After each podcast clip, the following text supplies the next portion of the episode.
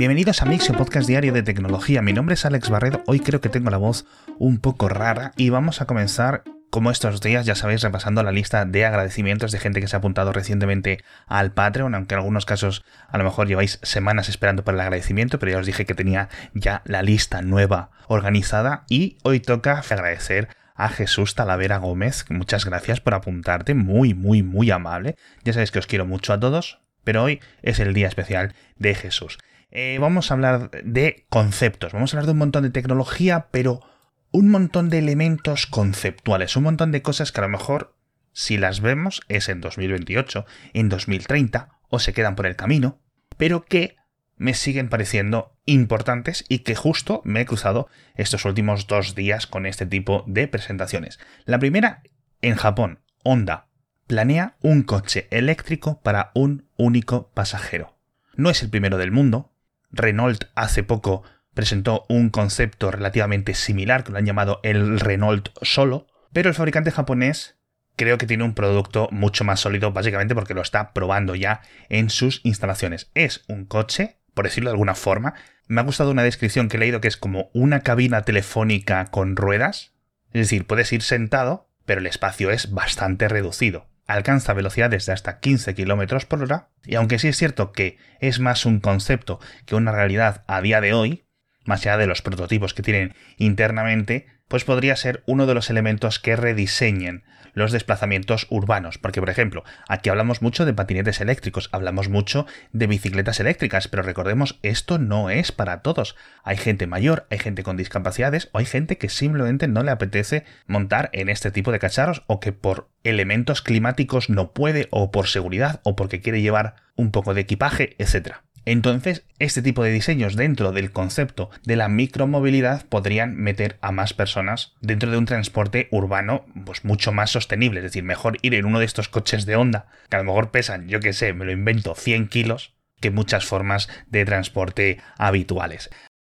Nos vamos a un concepto al menos más estándar porque tenemos que hablar de Volkswagen. Recordáis que hace unos días os comenté una impactante noticia que tanto Volkswagen como Ford habían desinvertido en Argo AI. Entre las dos empresas controlaban el 84% de esta startup de conducción autónoma. Van a intentar recuperar parte del dinero y van a seguir, digamos, cada uno por su cuenta, pero esto no significa que dejen de pensar en la conducción autónoma o en la asistencia a la conducción.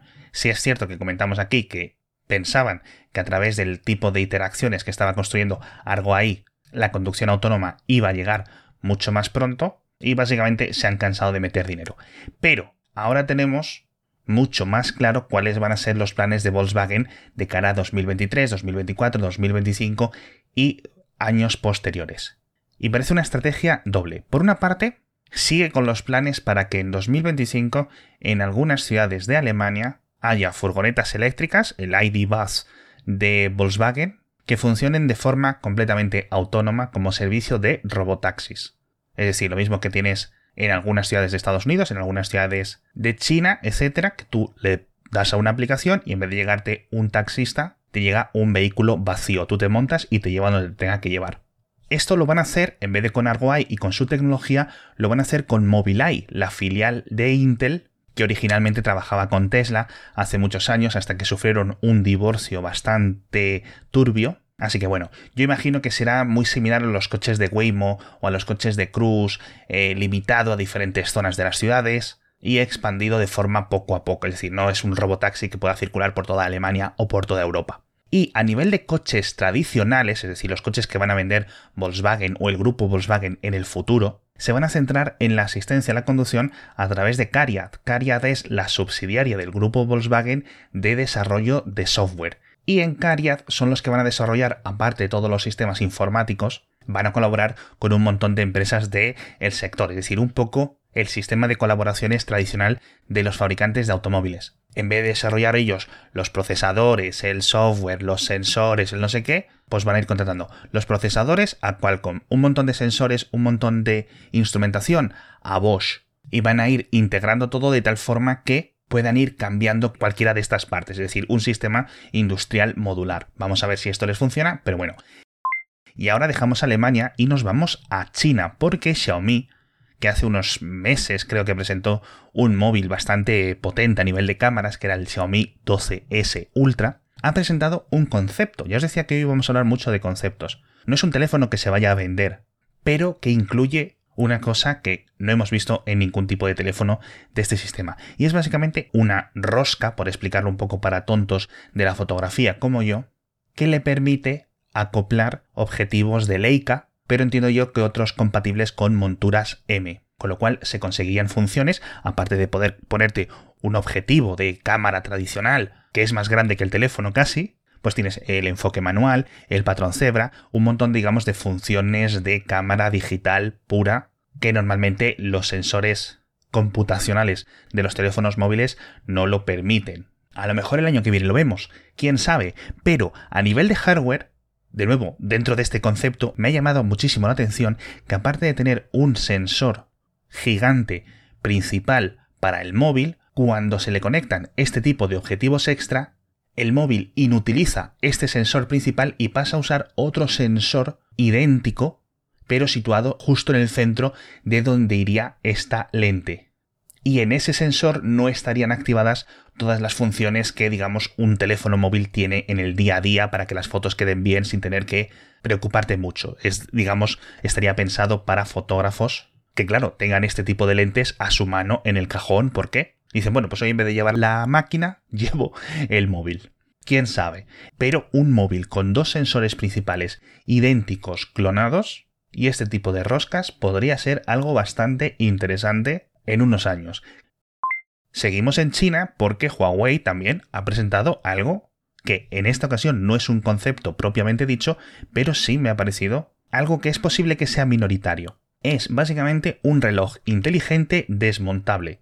Es decir, igual que en un reloj inteligente como el Apple Watch, o los de Xiaomi, o los de Samsung, o los Fitbit, etc., les puedes cambiar las correas. En este teléfono de Huawei, que se llama Watch GT Cyber, que es un nombre un poco raro, lo que te permite es intercambiar la parte central, es decir, que aparte de la correa le puedes cambiar la caja o el bisel, con lo cual puedes tener relojes de muchísimos aspectos diferentes en cuestión de segundos. Aparte de que cambie el diseño digital de la propia pantalla, también cambia toda la estética del reloj. Pero bueno, Después de hablar de tanto de conceptos, a mí se me ha quedado un poco con ganas de contaros el patrocinador de esta semana, que como suelo decir, esta semana estoy hablando solo a casi a los oyentes de Canarias, aunque estoy realmente hablando para todos los de España porque BP vuelve a tener grandes noticias para todos los conductores. Os hemos dicho muchas veces estos 40 céntimos por litro de ahorro en Península y Baleares y 35 céntimos por litro en las Islas Canarias. Pero en las Islas Canarias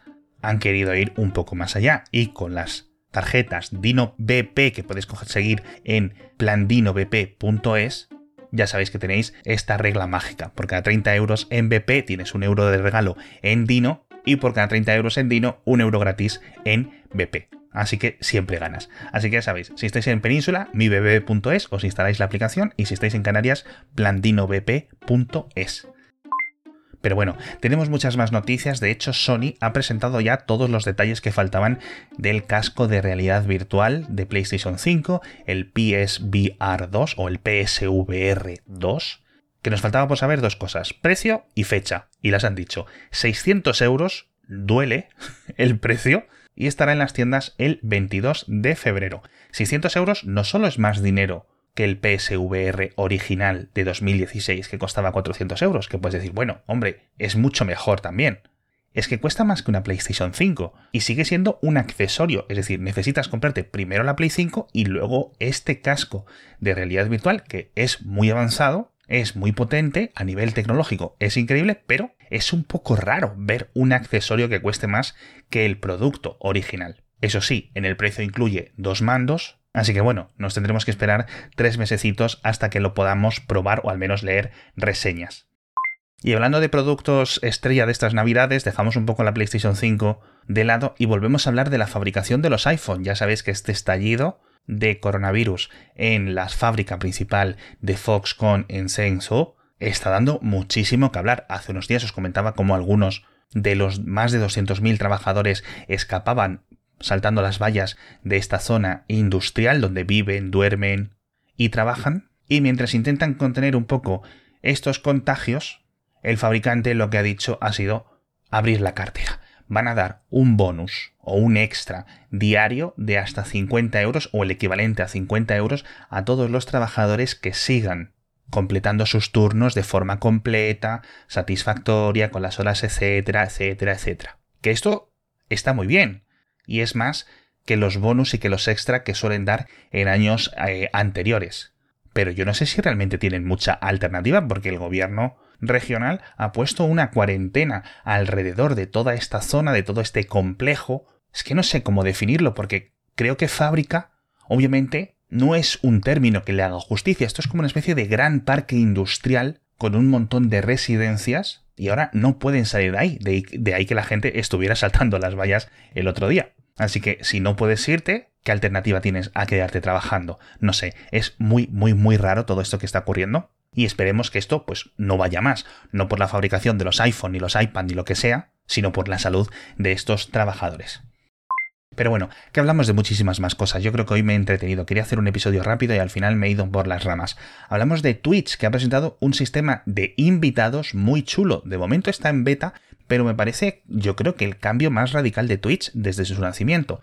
Básicamente, cuando estés emitiendo, puedes introducir a una, dos, tres, cuatro o incluso cinco personas extra desde sus canales de Twitch para que participen en tu canal de Twitch y así hacer entrevistas, hacer conversaciones, hacer participación con los espectadores, hacer concursos, es decir, que le da muchísima, muchísima vidilla a Twitch más allá del sistema tradicional de una persona en una esquinita con una cámara viendo memes o jugando videojuegos o contando su vida. Esto a nivel tecnológico es muy importante porque no necesitas ningún software raro, sino que está todo integrado completamente dentro de Twitch y le presenta una ventaja con respecto a los competidores y yo creo que cuando llegue, que imagino que tardará un par de meses, va a ser algo muy, muy, muy, muy importante y que va a simplificar mucho la producción de un tipo de contenido que tradicionalmente no veíamos en Twitch.